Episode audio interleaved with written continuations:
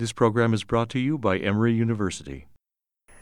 Well, thank you very much, Laura, Professor Otis, uh, Professor McCauley, for inviting me uh, to come. It's a real privilege to be here, especially this weekend, and to see old friends uh, and uh, to be back at, at Emory, which uh, in some ways, though it's been twenty years, this work really started here when I took a, a graduate course um, with Lyotard on aesthetics and a graduate course on subjectivity with uh, uh, Professor uh, Judavitz. And so it's really great. Uh, it's really great to be here. And I don't feel like twenty years has passed at all, except that I'm fatter and have more gray hair. But this is um, uh, this is the way the, the world the world works.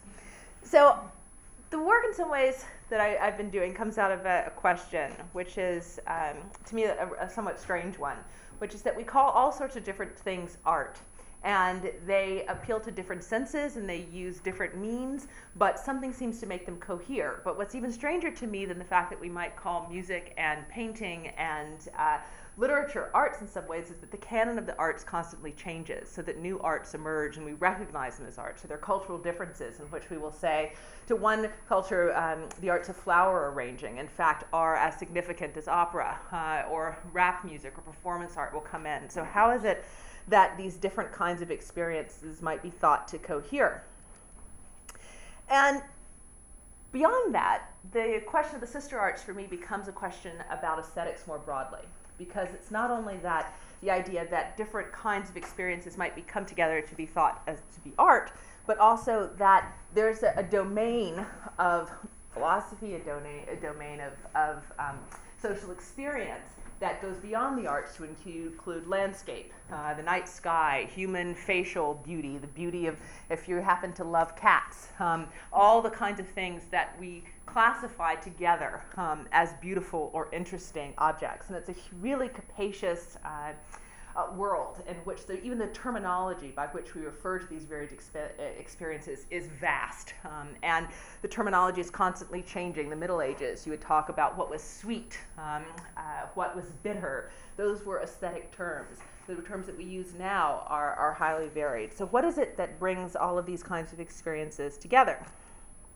And not only that, but there's another mystery about aesthetics that I find uh, fascinating, which is that as much as artistic can- canons uh, expand or contract, our own experience of the aesthetic world is highly variable. So that the poster you had on your dorm wall in whatever year you started, by the time you graduated, you probably found that taste to be rather juvenile, um, and uh, you would not caught dead with that Monet, which is what I had my freshman year, uh, at any point after that, in the James Bond poster. So how is it that your own aesthetic experiences change? And it's not just over a long period of time, but that when you think about your aesthetic engagement, there's a particular kind of time course or set of time courses to aesthetic experience that are unusual. They have a, a rate of decay, uh, some of them that's very fast, some of them have the rates of decay that are very long, but they seem to be uh, uh, dynamic. So we have this changing group of things that we call arts. We have uh, experiences that go beyond the arts that we call aesthetic. We have uh, changes within our own experience. And all of these changes start to make me think, huh, maybe there's something about the way in which we experience the aesthetic that in which this kind of dynamism is crucial, that it's somehow a foundational part of the experience. So the question that I get to is, is there something about aesthetic, aesthetic experience that makes these kinds of alterations not just understandable, but somehow perhaps even necessary? Now, historically, there are essentially four ways that people have thought about the um, connections between the arts. Uh, one, that they might be connected in either subject or their, or their content. Uh, so this might be Aristotle saying that uh, music mimics the voices of animals, that it is, uh, therefore, it's imitation or mimesis that connects not just music to painting, which is imitative of visual objects, or uh, drama, which is imitative of other human voices. It might be that somehow the form of uh, imitation is what brings the arts together. Uh, so it might be the question of how it is that, that arts represent things in time, or it might be the way in which arts are, are, are aimed towards transforming emotion into something else. Um, there's the sense that perhaps it's not the objects, the, a particular kind of relationships or analogous relationships between artistic objects that unites them, but it might be our responses to the objects that unite them, in which case it's the art's call on our emotions that is fundamental. Um, or perhaps it is that they all appeal to the imagination in some particular way. That's probably the historically latest or most recent development in thinking about the sister arts that goes to the eighteenth century. Now, I just want to lay out, in a sense, as a uh, background, what I think aesthetic experience is. Um, and this is, uh, bring out the howitzers later. You can shoot me for any part of this. Um, I'm going to argue that it's individual and subjective. Uh, I'm going to argue that it has the kind of dynamism that I've been uh, pointing towards. That it is a fundamentally a, a, an integration of ex- perceptions of the external world um, with a variety of internal perceptions, our sense of where we are in our, our bodies, uh, or certainly our senses of pleasure and emotion. I'm also going to argue that aesthetic experience functions by changing the value that we give to what we see uh, or what we feel. And that those changes in value then produce new relationships between different objects. And I'll give you some concrete examples of that shortly. But essentially, one way of thinking it might be that when you encounter a work of art, it changes the way that you think about things. And not just the way that you think about things, the way that you feel about them. And those new feelings then can become uh, uh, change your experience, your, the way that you interface with the world around you, um, and that this is a new framework for uh, for knowledge. That it's not that the arts teach us any facts, but that in changing the way that we feel about the world, they change the entire weighted experience of the world, um, so that you have new emotions or new things that you care about. Who knew, to give a nod to Dahlia, anyone would give a, a rat's posterior about a, a toilet, right? But uh, or urinal. But in the hands of Duchamp, suddenly a urinal has a kind of affective force that it could not have been imagined before that work of art. Um, and this is the, um, the kind of short version of what it is that I'm thinking about. So if I were to take those sets of uh, uh, questions and say, what does a neural framework help us to do that a um, more classically humanist version of thinking about these things does not? One, it allows us, uh, as Laura was pointing out, to think about individual differences. Um, it allows us to have good models for perception, new ways of thinking about emotion, reward, and imagery. And then there is what for me has been the, the, the main takeaway of the work that I've been doing, the way that those things can come together Uh, in a set of different uh, uh, brain regions that are networked together called the default mode network. And so we'll, all will be revealed in the coming of the next thirty-five minutes. Okay. So part of this started out with uh, an experiment that I did with Ed Bessel and Nava Rubin at N Y U. Um, and we picked one hundred nine images from the Cameo uh, database, which is uh, database of actual images from museums. Um, we picked ones that were not, they may have been by famous artists, but none of them we actually asked afterwards were really frequently recognized. And we asked our participants to imagine that they were seeing paint, uh, images of paintings that might be acquired by a museum. The curator needs to know which should be in the permanent collection. And this is entirely based on your own response to it. How powerful do you find these images? They could be anything. They could be hideous, they could be frightening, they could be ugly, but we just want to know what you feel about them. What's most important is that you indicate what is powerful, pleasing, or profound to you. Then, while they were in the magnet, they gave a one to four ranking of how powerful the image was. And then afterwards, we took them through the same set of images and gave them these nine um, categories that were some aesthetic, some affective, some uh, terms, to evaluate more specifically what they thought about, uh, felt about each of the images. Now, we didn't change the images except to set a maximum size, uh, so we didn't do any color filtering on them. We left them arts, or artworks vary in their size, they vary in, in what they look like, that's all right. We tried to get a good uh, swath of uh, cultures and periods. And then we categorized them by what were the um, the composition, so that we could check back and see if we were seeing significant effects based on any of these areas. And the only thing close to significant effect that we found was that abstract paintings sort of have people disagree about them much more strongly. Um, but they didn't disagree. That's not all that surprising. But they disagreed quite a lot about what they found um, interesting. These are the normal. Uh, we did a mood assessment. There were sixteen healthy adults, or, or so they told us. Um, now, so what do we find? Um, first, we found that people really disagree, and I'll show you a, a histogram of this in a minute. But so for, if you take people who are highly, um, take facial attractiveness, you can have anywhere from about sixty percent of people, sixty to eighty percent of people agreeing on facial attractiveness ratings. You'll find between forty and sixty percent agreement on landscape, right? Um, even more if you have more culturally homogenous folks. You'll have eighty to ninety percent of Dutch subjects very recently agreeing on what a beautiful Dutch landscape should look like. We found only about fifteen percent agreement uh, on works of art. And they disagree strongly. This is actually great experimentally. Um, and they also disagree on why things please them. Some people really like things that make them feel sad. Some people really like things that, that make them angry. Um, I think my husband's one of those. Um, but uh, otherwise, I can't understand why he reads what he does.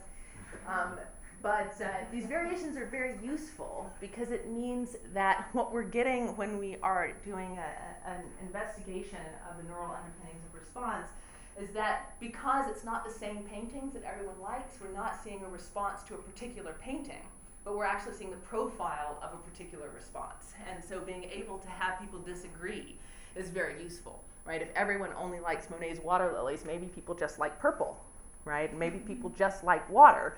But if one person likes that and another person is very responding very strongly to a landscape and another person who's responding very uh, strongly to a, a, a portrait, um, you know that it's the it's you're looking at the response, not at something that's really driven by the particular stimulus.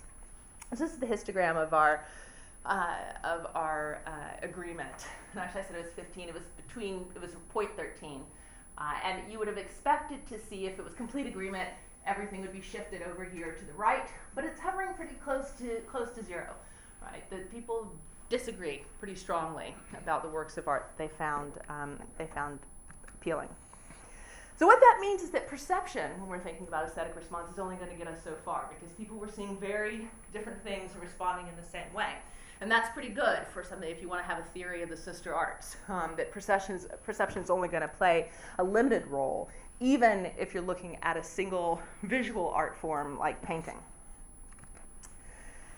Now, we found a pretty nice pattern uh, in terms of Uh, visual and kind of, uh, to some degree, semantic processing around uh, paintings. And you know, one theory that you could have about aesthetic pleasure is that the more of it, the better, uh, and the brain just responds more and more and more. I like this, so I like this one a little bit more, this one a little bit more, and the regions of the brain in which that's true.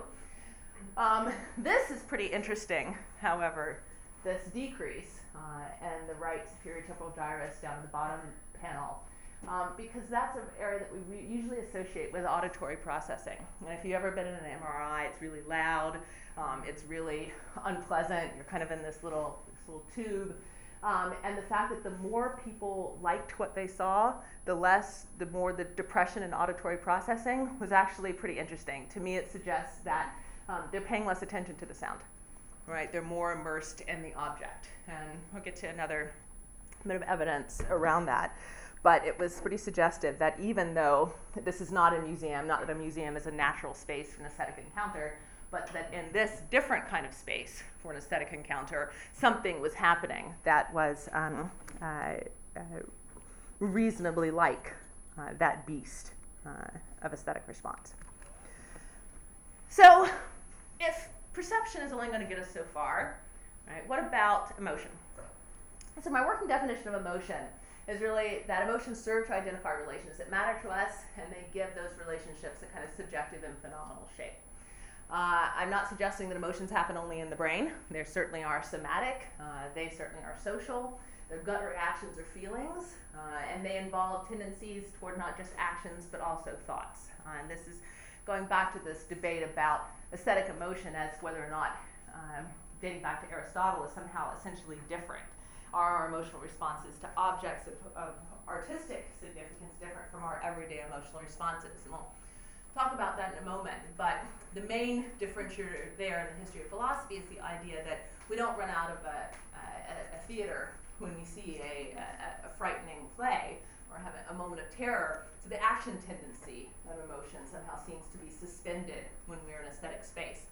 Um, but that idea that emotions have to have an action tendency is probably false, uh, because emotions can predispose you to think uh, as well as to act. You know, you can feel like you want to do something nice for somebody. You don't necessarily have to do it when you're happy. Um, and you can have uh, uh, that kind of a, an action tendency. Um, what I'm particularly interested, though, is the neural reference space for emotion, which is currently being increasingly uh, refined. And again, emotions aren't just in the brain, but there's a neural reference space that's a good starting point for thinking about aesthetic emotions.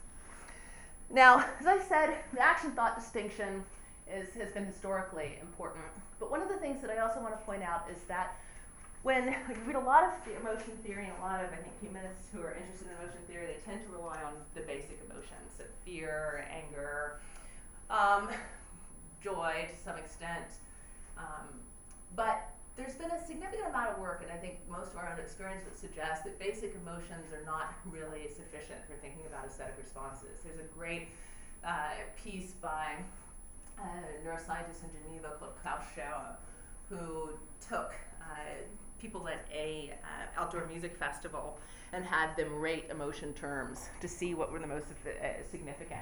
And it was really quite interesting finding, because the terminology that they came up with was so contorted to even to begin to come up with nine terms that could adequately describe what people felt. Um, and one of the reasons that Scherer argues that basic emotions aren't enough, um, and that people like Nico Frijda would probably agree, is that the very idea of basic emotion theory may be flawed, insofar as it, this suggests that there are emotion states that are discrete enough that five of them are fully descriptive. And if you think of an emotion as a complete somatic event, um, the borders of those events are very fuzzy. Uh, and sometimes even your own experience, it can be hard to tell exactly what your emotional response to something is. Um, is it terror or is it exhilaration? Those two things can be, um, can be hard to differentiate. Um, But as you look at the kind of neural reference space, it's begun to be assembled around emotional responses. It's clear that there's a good deal of, of uh, overlap between what we find in everyday and aesthetic emotions, but that but it's not an identical overlap. And one of the more interesting things that we found is, so you'll see the same set of regions that we normally associate with emotional response are implicated in aesthetic responses. But one of the findings that a lot of uh, has been pretty consistent in garden variety emotions is that there's a hemispheric bias, so that the left hemisphere of the brain tends to respond to uh, positive emotions and be pro- do involved in emotion processing for positive emotions, and the right hemisphere is involved in emotion processing for negative emotions. But even for putatively negative emotions, like fear, you, there's a hemispheric bias toward the left um, for aesthetic processes, which suggests in part that in an aesthetic context, however we would want to define that, uh, our emotional responses are being processed as if they were positive, even if they are putatively negative. We savor them. We enjoy them. You can enjoy the fear or the anger or the frustration that an aesthetic experience produces, even the confusion that you're called to when you see something that's really remarkable is a positive experience in an aesthetic sense when it's a negative experience in a classroom sense. Um, Now, what we found in particular, you'll see this, the left hemispheric bias, because we're really talking all left hemispheric uh, responses. When we had our nine uh, emotion terms, um, which I, in some ways I wish we had done the Klaus Scherer experiment before this and gotten a better sense of what the, the best terms were to find, were to use. Um, we used a factor analysis to say maybe these, some of these things are picking up the same, uh, the same responses. Are these terms really identifying something uh, distinctive? And the answer was that essentially we had a positive and a negative kind of uh, set of res- profile of responses. And so we coded the uh, negative emotions and the cool colors and the positive emotions and the, the uh, warm colors. And you'll notice that yellow, which is awe, awe works on both sides of the fence. Um, that it seems to have these strongly positive and, and strongly negative uh, uh, correlations. Um, and that uh, you could see then the set of, re- of regions that responded to the largely positive factor, which is uh, uh, the middle panel on the right, factor one, and to the uh, negative uh, factor. And I'm going to draw attention to a couple of these right now, which are going to turn out to be important. This one here, the left anterior medial prefrontal cortex, uh, which is the rightmost, uh, and here uh, the striatum uh, as well. We'll talk about in just a minute. Um, oh, I do. Silver. Ooh. It has a light. Look at that. I don't have to be ten feet tall. Thank you. Okay. So, one of the things that we found that I gestured toward earlier is that not everyone was weighting emotions in the same way. Uh, and for people, for example, who privileged awe, ah, I turned it off. Press the save button again. Okay, good. That's, that's what I get for using technology. Um, so here on the left, you see a pretty close to, we'll call it a linear uh, response for those folks for whom awe really was a driver in their aesthetic responses, and only for those individuals do you see this um, uh, increasing uh, activity in the pontine reticulum formation, which is an area that's largely associated with um, arousal, uh, which is our, your uh, essentially your alertness to incoming information. Um, for those people for whom pleasure mattered, and not everybody, as I said, thinks that pleasure is a significant aesthetic experience. Some people think it's banal. Why do I care what I like just because it's pretty? For those people, it was um, a region in the left uh, inferior temporal sulcus that was active. So this is just there as a simple demonstration of the fact that aesthetic experience happens differently for different people, and there are different kinds of emotional evaluations that people are carrying out um, that also have neural correlations Uh, to them. And this we could look at later if anybody cares. These were the expressions. Now, beyond that initial pattern that we saw, that you like things more, and the more you like it, the more certain brain regions respond, we also saw a different pattern, which was kind of cool, um, which was more like a mm, wow.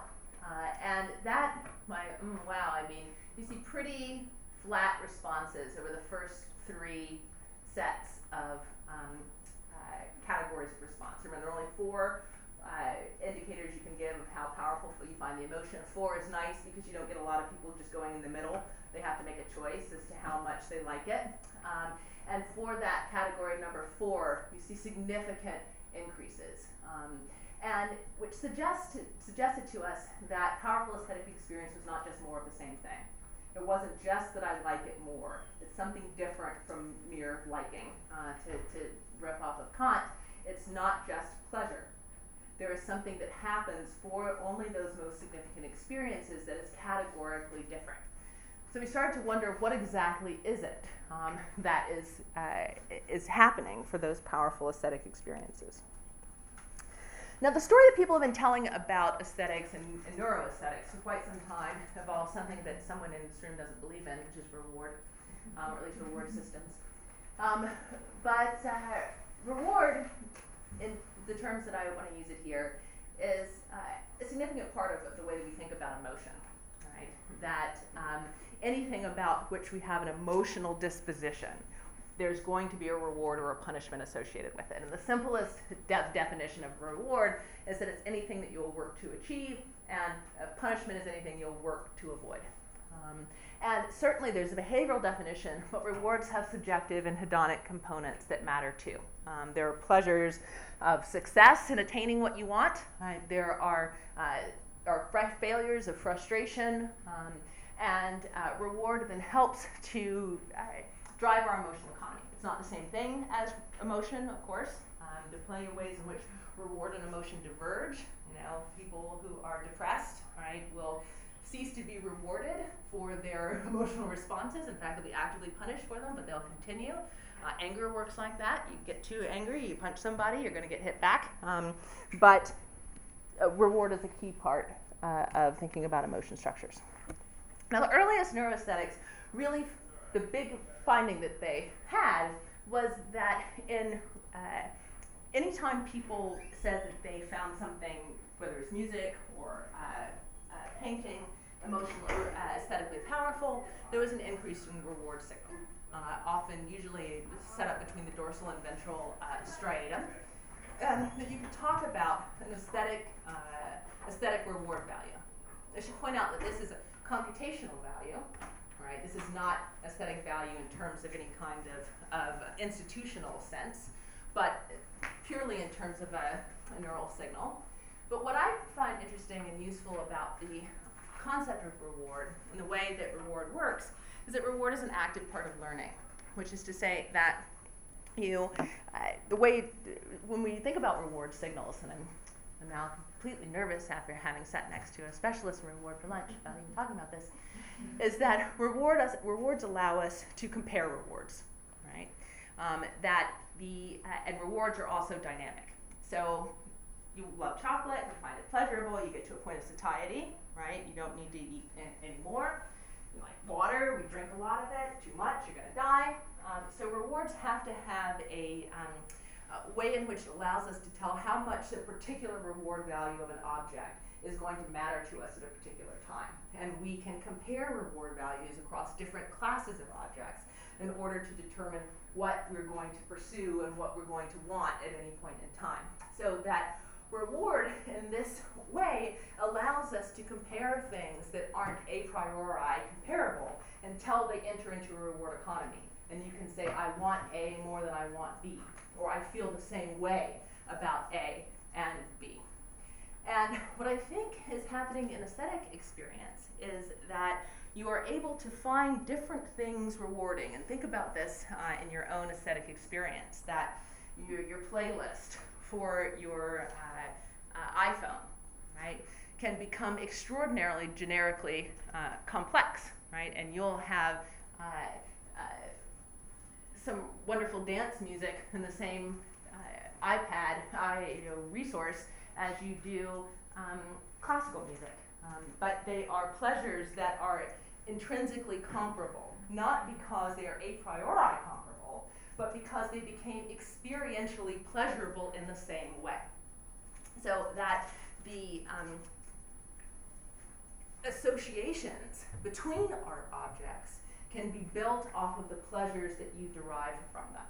Um, and so this has been, in some ways, the basis of work, some of it not so great work, Uh, done by folks like Semir Zeki, where they can look at, Zeki thinks that he has found a single set of brain tissue that responds uh, to the reward associated with both music and painting. I think he's wrong about that, uh, and I can talk about why. But the suggestion is that because of the, ple- the particular pleasures associated with an object, those pleasures become in some ways object moments of contagion, um, and you feel that I like this in the same way that I like that. Does that make sense?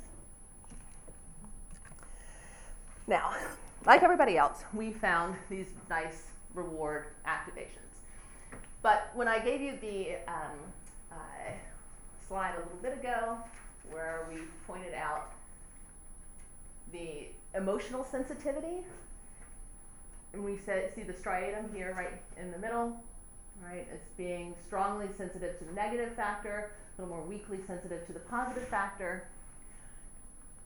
When we get here, we're finding this is the striatal region that we're talking about that has this um, pretty nicely linear straddling baseline response.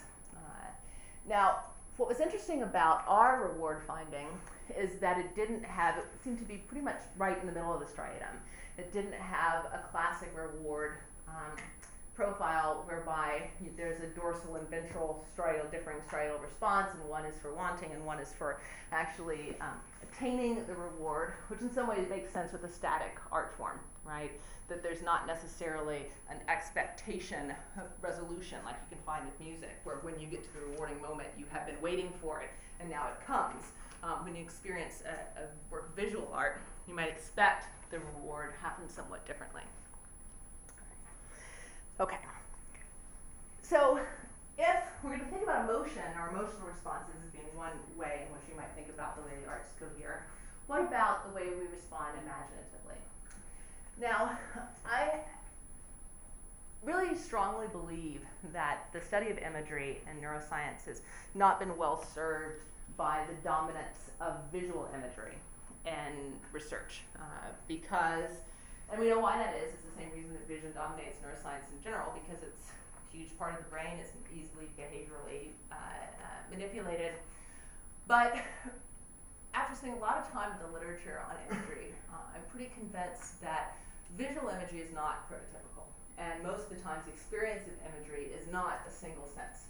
Um, it's usually more than one sense, uh, and it often, most often, I would imagine, if you have experience of visual imagery, it is not a thing that's standing still, uh, which makes sense because our experience of the visual world is that it's not a thing that stands still. It's something that moves, and you move in it. And that motor imagery, um, whether it is visual, whether it has to do with uh, uh, auditory world, um, is actually much more prototypical form of imagery than any single particular uh, sense. Um, and we can talk about why that uh, why that might be. Um, And it turns out there's evi- evidence for the evocation of imagery, and especially motor imagery, for every single one of the arts that's been studied.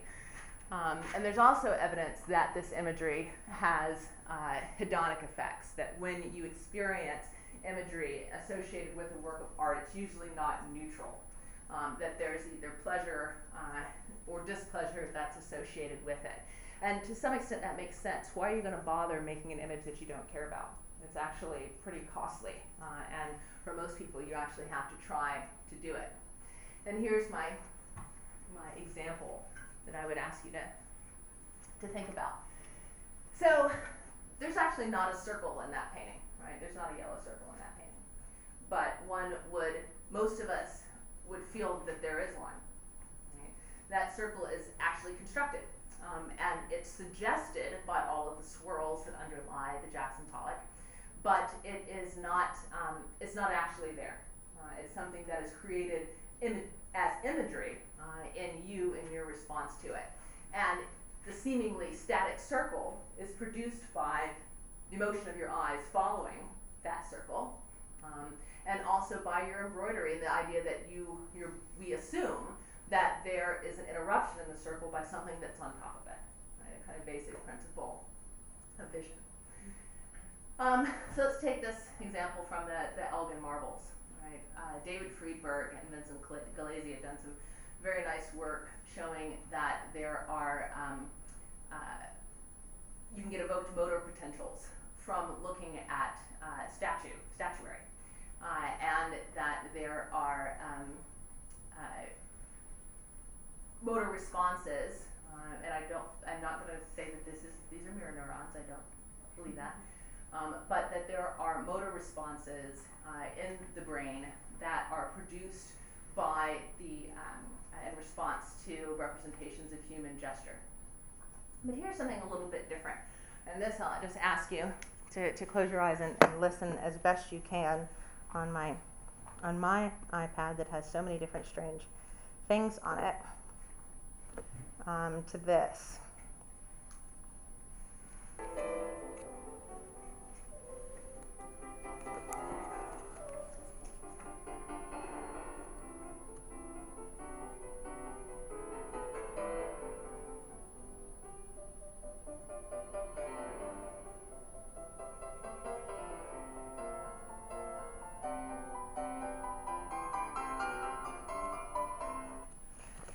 Just looking at you, at least a third of you were actually moving um, in one way or another following that beat. Um, and in terms of the way in which we process this kind of rhythmical, um, this kind of rhythmical um, production, you're using motor cortex to do the timing. Right? But it's not just that it is motor cortex that's allowing you to do the timing, but it's that you're doing the prediction of when the next beat is going to come. Yes? Can you tell us what you mean by motor imagery? Because most people think imagery is sensory, and motor is motor. So, um, this is an excellent question. No one has asked me that before. I've been waiting for it for the past, the past year, so I'm glad to get a chance to, uh, to think about it. Um, so I think it actually makes pretty good sense around music. Even if you are not one of the people who was moving, um, how many of you were essentially doing a version of finger tapping or foot tapping or head nodding, even if you didn't actually complete the motion when you're listening to it? Right? So I think that there is a way in which, when it comes to something like music, motor imagery involves the um, corporeal feeling of the beat. Right? So that's one way in which I'm using motor imagery. Um, but I think motor imagery also, in terms of the neural level, um, has shown that when people are, if you know this and you're listening to it, you tend to actually uh, make uh, preparations as if you were humming it. That's a kind of motor imagery that goes along with music. Uh, when people are, uh, Horace pointed this out about poetry, we'll get to that in a second, that po listening to poetry is finding the, keeping the lawful beat um, and getting the muscular image of the poem, is the way Empson called it, that it is imagining when something is going to happen and matching the, the experience of the object to your imagined prediction. Right, so that when you are, if a beat falls at the wrong po point in a uh, poem or in a piece of music, um, you have a missed prediction that is actually, you have imagined when the beat is going to come and there's a failure to find it. And it's not necessarily that it's a tone, right? Because this is the funny thing about auditory imagery, that auditory imagery may be much less fully described in an actual auditory experience, so that it won't have timbre associated with it, it won't have Uh, loudness associated with it. It may not even have a correct tone associated with it, even if you're not tone deaf, like many people I know. It really is the metrical expectation that something is going to occur. So are you saying that the reward is the evocation of a motor program rather than the sensory perception per se?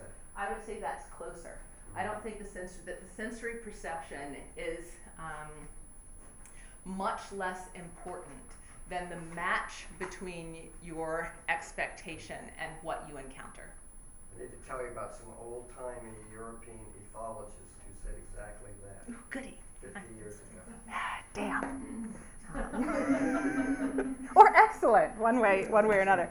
Um, so this is from the poetry version of this. So this is one of my favorite poems in all the world, Hopkins' Woodlark. Um, and I'm going to just cut down to the, on the interest of time, on the right-hand side. Um, it's a great poem. It's imagining what a woodlark would say if a woodlark could talk. Um, and he's flying over all these fields, uh, and he says, "The blue wheat acres underneath, and the braided ear breaks out of the sheath. The ear and milk lush the sash, and crush silk poppies aflash. The blood gush, blade gash, flame rash, rud red, bud shelling or broad shed, tatter a tangle it and dingle a dangle a dandy hung dainty head. And down the furrow dry, sun spurge and ox eye, and lace leaved lovely foam tuft fumitrine." So this is full of, of visual imagery, right?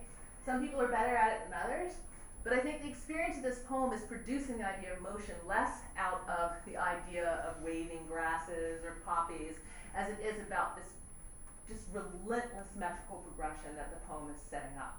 That it is the beat of the bird's wings. It's this powerful progression of sound that's pushing the idea of motion that the poem is producing. And against many, many studies of um, metrical speech have suggested that there are a whole range of motor systems. This is why I say we're not, I'm not talking about something so small as motor neurons, whether, mirror neurons, whether or not they really exist, but a range of systems, motor systems that are involved in the kinds of engagement that we have with works of art. Whether it's, imagine if you're reading it silently, imagining the vocalization, whether it's keeping time, whether it's having your beating, tapping your finger, that there are broad motor systems that are brought into engagement with this. So this is interesting to me.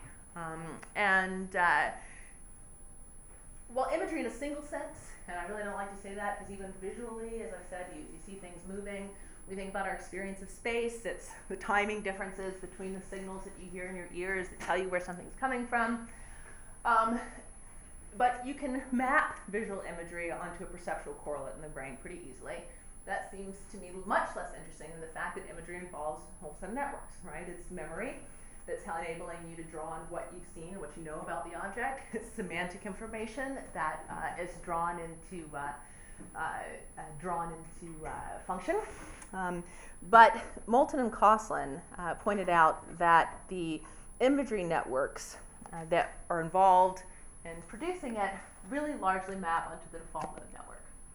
So the default mode network, uh, for those of you who are not uh, so familiar with it, was discovered by uh, Marcus Raichle and Deborah Gussnard uh, in the late nineteen nineties, uh, who were wondering what happens uh, to brain metabolism when you're not doing anything in particular. Because you're looking at the early fMRI studies, and you know you might think that you're, if only it were the case that you think really hard, you're burning more energy, but no, you're not getting any thinner. The total global metabolism of the brain stays pretty constant. And so there's a lot of stuff that's going on. And they wanted to know if what was happening when you did early fMRI experiments was that something was shutting off, not just things were turning on. And that was one of the early statistical questions that, uh, that needed answering.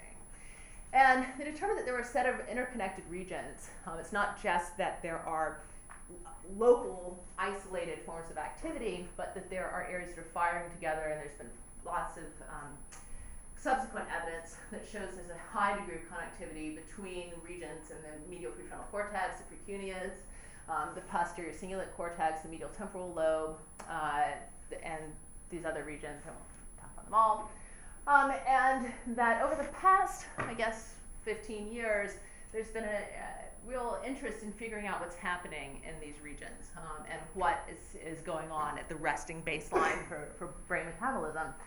And in particular, we found that their processes are involved in memory and the medial temporal lobe. Um, certainly, uh, what some people call somewhat contestably theory of mind, or ability to imagine or predict what other people are going to do, uh, but also self-reflection, things like assigning uh, yourself uh, uh, traits, um, mind wandering, uh, and thinking about the future or thinking about the past. Now, I started off showing that earlier slide where we started to say, hmm, it looks like there's something different that's happening in that case in which you have the, the really strong response, uh, aesthetic response. There seems to be something categorically different. So when we went back and looked and said, let's just go back and see uh, at a, without picking out any regions of interest, what the global picture looks like um, for the four cases as compared to everything else. So we took all of the three two one, those things that people like, likes a little more, likes a little more, and compare those to the four case. And what we found was this huge area in the anterior, anterior medial prefrontal cortex is going back toward baseline, right? And this is essentially what you see when you are looking at a default mode network activation, um, that when you give somebody a task, this regions and the anterior medial prefrontal cortex and the posterior cingulate cortex, they tend to drop off. And that's exactly what we found for most of the uh, art objects that we showed to people. You give them a task, you turn on uh, the, the image and clock. And say, okay, I'm going to do whatever you've asked me to. The task that I'm supposed to do is make an evaluation of this object, so I'm going to go ahead and do it. But in the case where there was a powerful emotional response, the default mode network, at least, and we'll get to this in a second, the anterior medial, prefrontal, anterior medial prefrontal cortex, going right up to baseline.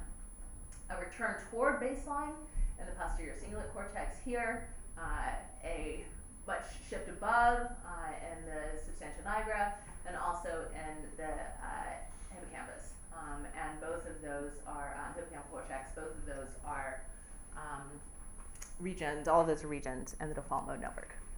And so this is from something that we've submitted uh, recently that's not out yet.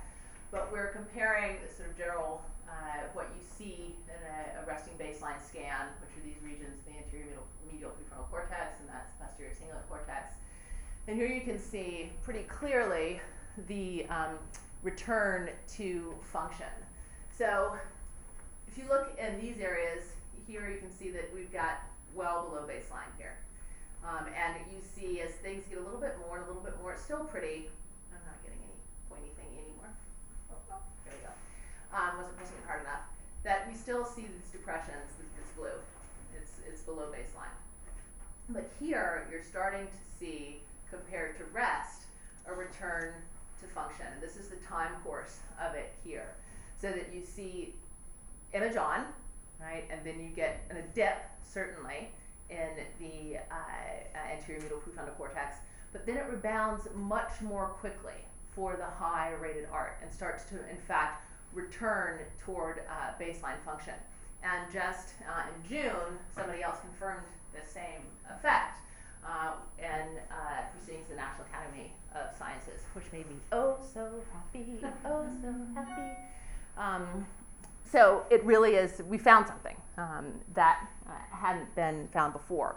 And what was interesting is that you saw the anterior medial prefrontal cortex, you saw some P C C involvement, but it was not connected uh, in other studies to this um, return to baseline. So what does that suggest to me? I mean, if we have these various pieces of the puzzle that we need a, uh, to understand aesthetics as something that's dynamic, um, we certainly can understand that through a couple of different things, but one through the way in which reward behavior operates, that um, reward is highly adaptive, that it, it changes over time, um, that we need to have some kind of uh, perceptual integration with some other process, right? It's not just perception, it's perception plus. We've been able to see that. We know that aesthetic experience is highly individually different. We've come up with ways to understand that, certainly through emotional response, but also because of what we know about the functioning of the default mode network, um, that it tends to be um, active most for things that are um, subjective in nature and highly personal in nature. Um, we also know that there is um, needs to be the potential for reevaluation, right? That aesthetic experience has to be refreshed, um, and we can understand that in part through the, the, the dynamics of, of reward, but also because we know that reward and emotion have to be added to something else. And now I'm just going to dive back quickly to this slide, um, which is, here we go, that when we see these regions that are uh, most responsive to the emotional components of the aesthetic response.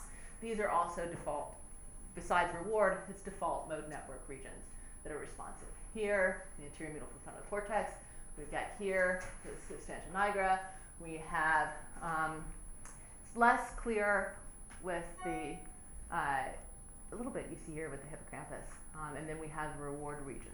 And what I think in part is happening with aesthetic response is that there could be two stories that are being told. One possibility is that you see some kind of, of summative signal, right, in which these areas that are sensitive to the emotional responses or the reward responses then are moving closer to baseline and therefore um, uh, are primed for this kind of uh, response in the most powerful, uh, for the most powerful aesthetic responses, or you could see, and we don't know, um, the obverse of that, which is that it's not that these are setting a threshold condition for the larger aesthetic response, but that the um, engagement of the default mode network uh, is rather a signal that some integration of these responses is already happening. It doesn't necessarily mean that the aesthetic response is what's um, what's producing it.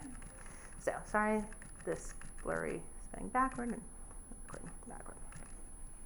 So I say if the proposition that I start off with, the question that I start off with, is that is there something about aesthetic experience that makes these alterations not just understandable, perhaps even necessary to the aesthetic, I would say yes. Um, and I think there's a neural framework that enables us to help us understand how that might be, and that's what I've been, uh, been trying to lay out. So, the end.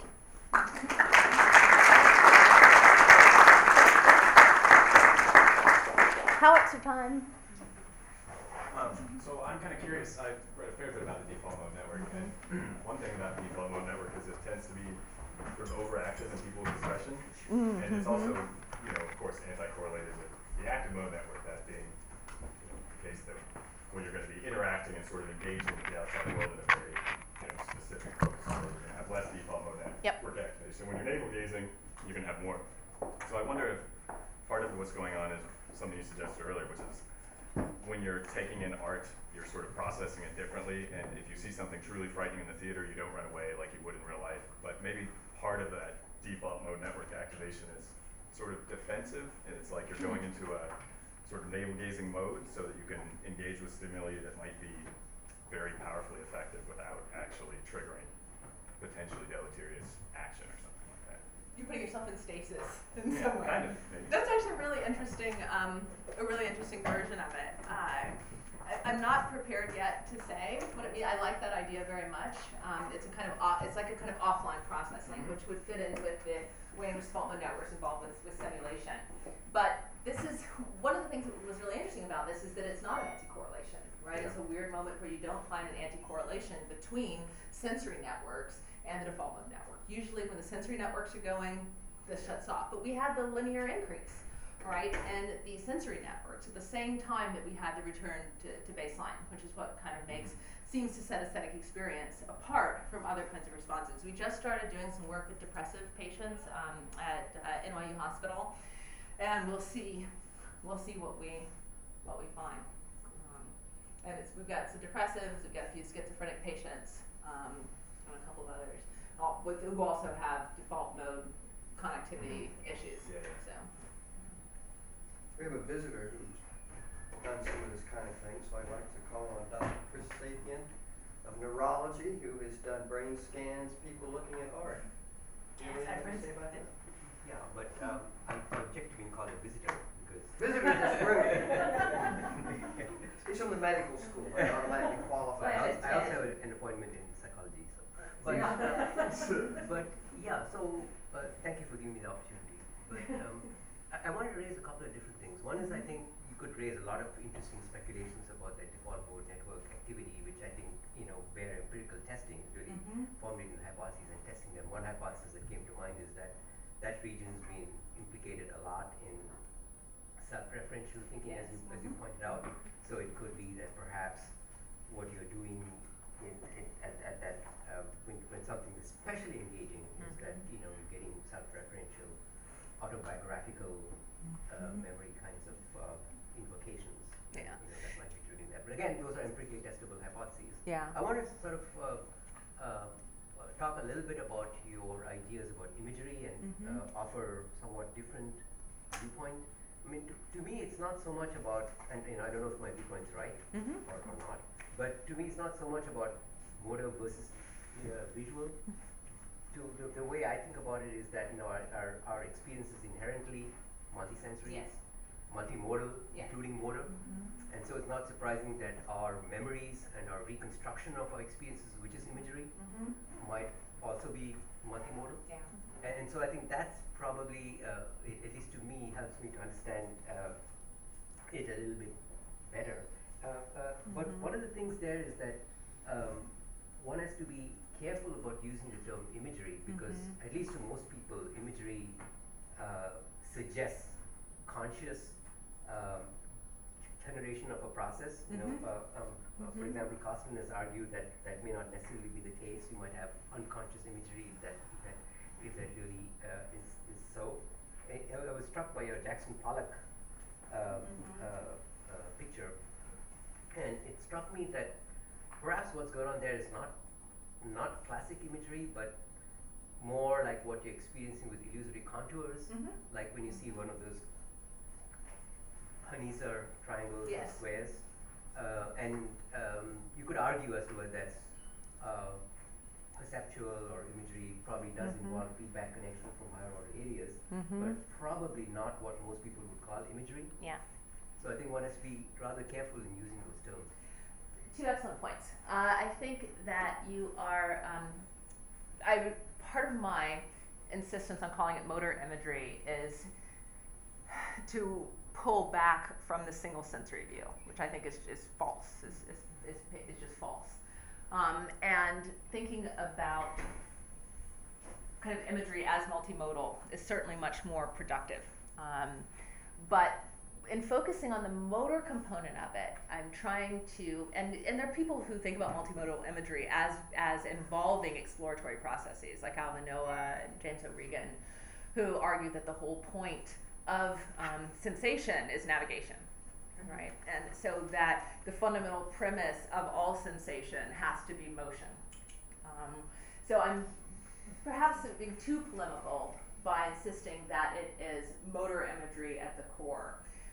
But I think that it's still, it is that, compa- that the idea that the arts are moving is not just a metaphor. Um, and certainly the case with metrical ex- uh, experiences, whether it's music or poetry. Um, and I'm not convinced that illusory contours are not imagery. So leaving with, one of the most interesting experiments I've read about in the past kind of five or so years is this um, old Conan uh, who looked at color constancy. And they argued that color constancy, constancy is largely an effect of imagery. Um, so they take these uh, pixelated uh, grayscale images of fruits and vegetables, and then they enable people to add color until it matches um, the color that they think it's supposed to be, and then you can measure actually the difference between the color saturation that they've added to it and the, the um, uh, color saturation they think they've matched it to, to show that in fact they're imagining color.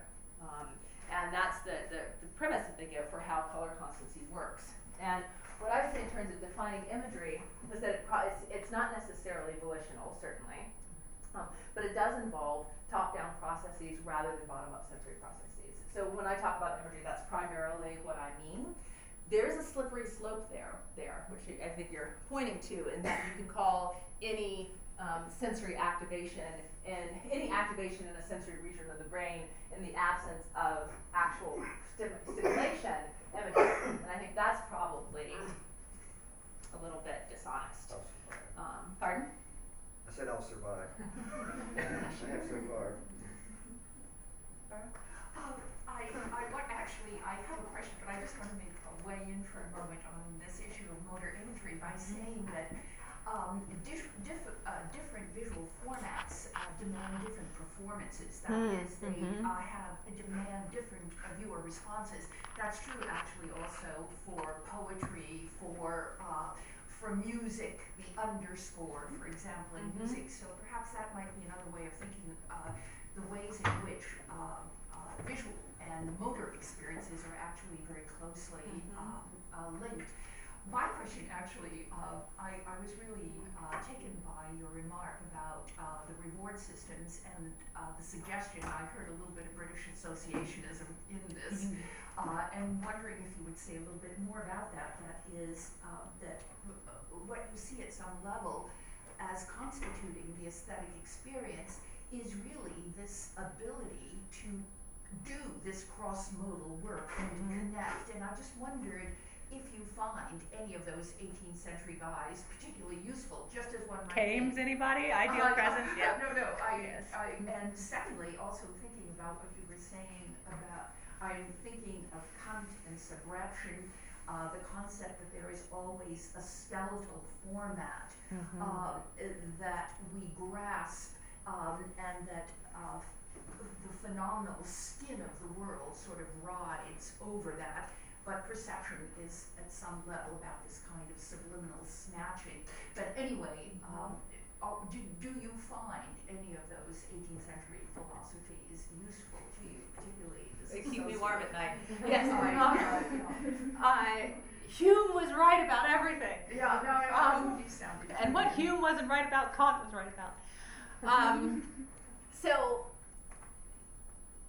one I. So from the Humean angle, I do think that every aesthetic, um, uh, every aesthetic perception involves an assignment of value, and that assignment of value is hedonic. Um, and I think that if you make claim that it, you cannot claim a dispassionate aesthetic response. Um, if that were the case, you would have an aesthetic response. If I gave you a minute description of uh, a, a, a um, this is Sibley's point, uh, if I gave you a, a minute description of a Bellini sculpture, you would have the same aesthetic response as you do to seeing it. Um, and but we know that it's not just the visual response, that it has to be um, an affective response on, on top of that. Um, so in terms of the, the question of, uh, this will be another eighteenth century moment coming out, if you were to imagine, for example, hearing kind of music that you don't understand as music, right? And this is not just my mother who's in the back corner saying, what's that you're playing on the radio? It's terrible. Um, but it is a, a, a, a powerfully culturally decentering moment, right? Where you hear as music, the first time you hear it, say a, a didgeridoo, right? Um, that that cannot possibly be understood as music because it doesn't activate the affective responses that you're accustomed to having with music. It's not recognizable within the affect space and the hedonic space that you associate with music. It's only when you have learned something about that music and can relate it to other musical forms that it enters into the world as music. Um, and I think that that is fundamentally about how it is the arts accrue together, right? And that this has historical differences. So at a certain point, if if music has a primarily religious sense in one culture, it's not felt aesthetically in the same way because it doesn't produce the same set of rewards or things that are said identified viable as aesthetic pleasures. And it's only when you are trained into that space that you can come to find them appealing. That's being trained into a Duchampian space. It's being trained into a Keatsian space. It's being trained into, you know, Cy Twombly. And that training happens in part by semantic associations, but it also is a training in pleasure. Uh, and that is, you know, if you look at the, the uh, way in which you are brought into a music, a work of music, it is training you in particular pleasures that go along with that musical piece. Um, and that's a process that happens over the first twenty bars of a piece. Um, it's a process that happens in a gallery when you are introduced into the space of what one thing follows another. And that's the, that's the kind of the uh, reward association. And they don't just come from no anywhere, and this is, or nowhere. And this is where I also, you know, I have a, a axe to grind, um, which I'll not grind happily, about some of the reward looking, reward literature looking at, at aesthetics. And this is that it assumes that reward is going to function the same way in all sorts of different experiences, right? And that once we understand how reward works with drugs, we know that how reward works with money, and we know how reward works with painting, because it's all, you know, just reward, right? And but what's interesting about it for me is that you can make an a priori prediction about a lot of kinds of rewards because they're evolutionarily determined, right? You can just say, yes, I know that this is going to be a rewarding stimulus if this person is healthy, okay? But you can't make that kind of prediction about aesthetic responses, and we saw that, you know, such a tiny amount of agreement that people have, even, and this was the important part, these were real museum images. It's not like junk I pulled out of my pocket, right? Assuming that we had competent collectors at university galleries and the Louvre places, right? So not being able to a priori predict what these rewards are going to be, that suggests that there might be, to me, just going into it, that there are ways in which reward might be functioning differently in aesthetic responses than in other responses. And those are questions we just don't have the answer to. And the fact that we didn't find that this classic ventral dorsal striatal response suggests to me that there's something different that's going on. Is it only for visual art? Do we need better work looking at the more temporally extended arts to, to be able to sort that out? I think that's a, that remains to be seen. Um, so can I ask a mechanical question? Mm-hmm. Thank you. This is an excellent and exciting research. Thank you, Thank you very much. So your your population was fifteen. Okay, so. So in that fifteen, did you control for handedness? Uh, and, and then I'll go to the next yeah. thing if you did, right? We were main, we had a lot of lefties in this group. Um, right, and so what did you assume about the lefties? We didn't assume anything. Okay. We were able to, what we did was we allowed them to use either hand for making uh-huh. their responses, but we didn't make any assumptions about, yeah, we had thir- eleven, sixteen, thirteen were right-handed, so we had three three lefties. So can I can I just mm-hmm. go a little further with this? Often we assume that left-handed person is the dominance for languages on the right side, but that's only true of eighteen percent of left-handers. Mm-hmm. And five percent of right-handers um, turn out to be right-brained in yeah. terms of language, so they're actually more, more right-brained um, right-handers than there are left brain right-handers, although if you want to do a population at risk, it's easier to use left-handers because mm-hmm. you have an eighteen percent chance of coming out. So, so you a lot of your findings, as I saw them, yeah. were lateralized. Mm-hmm. So, it, so it's, it seems to me that we want to know the information about your population on a mechanical level, mm-hmm. because it you could ha- you could be thrown off and and in lots of different ways, yeah. right? Especially when you. So, so how are you going to take that into consideration? Well, um, so two things could happen. I mean, we could rerun the statistics and kick all the lefties out. Um, but the lefties may be but the right lefties, brain. But the lefties, they may be yeah. left brain. In yeah. fact, the chances are they are. We've seen there the same kind of lateralization, not just in this study, but in other uh, neuroaesthetics work. Um, so while we didn't want to draw any conclusions on the lateralization based just on our group. It seems to be holding up in the folk studies that others have done.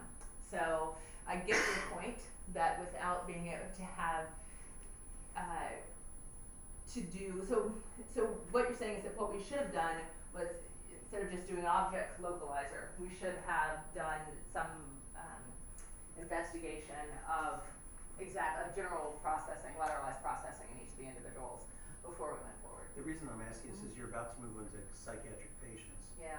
Right, and so mm-hmm. we did a meta-analysis of all the autism and left-handed studies. Mm-hmm. That's, that's what you're suggesting, mm-hmm. you do a meta-analysis, right? So we had one hundred fifty-four studies that looked at handedness and autism, mm-hmm. but when we had to look for reliability, did they use the same definition? What do they yeah. mean by autism? What do they mean by left-handed? How they collect it? It turned out for reliability to, to actually do a meta-analysis of one hundred fifty-four since the year two thousand, only two were reliable. Huh. So I'm just suggesting yeah. that if you're going to go into this study, you ought to make sure that your data is reliable. So yeah. you could scan ahead of time, you could just use a transdoppler or something mm-hmm. to know where language is in your population, because with such a small n, it'd be easy to be thrown off.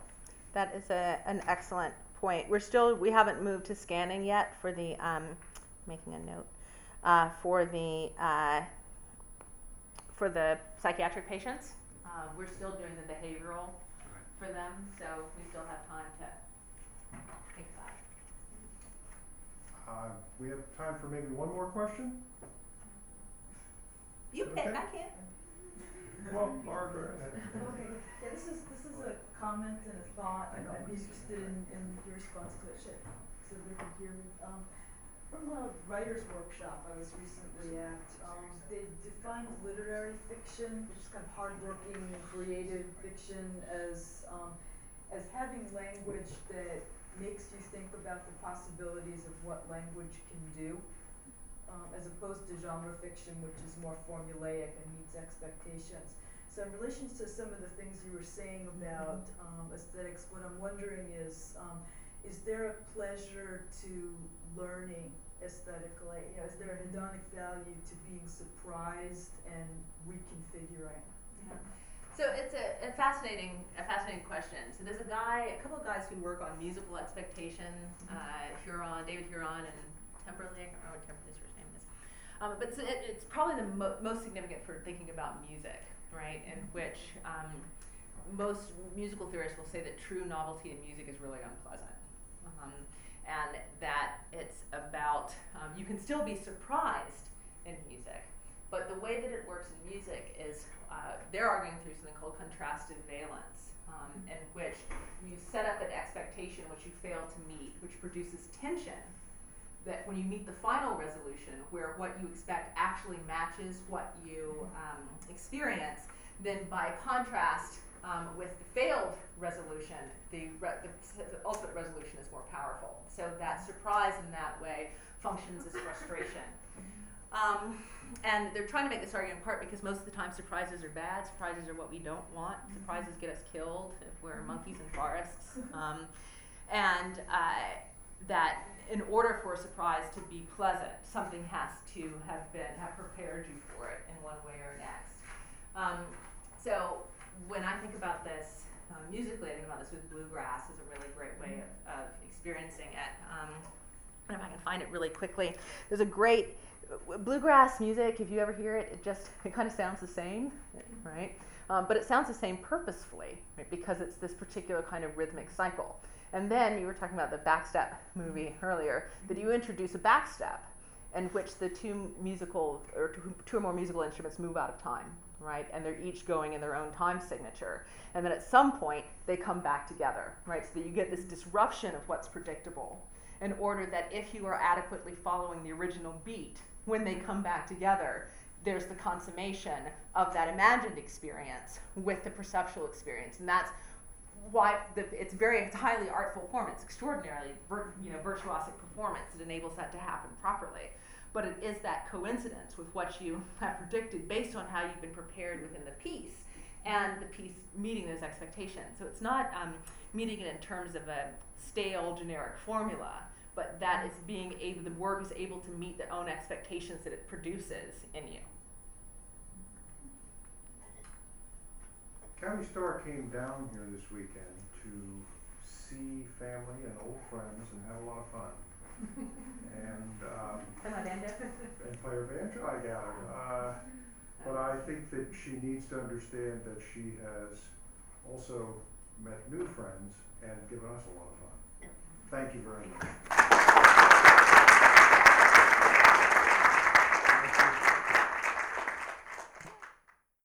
The preceding program is copyrighted by Emory University.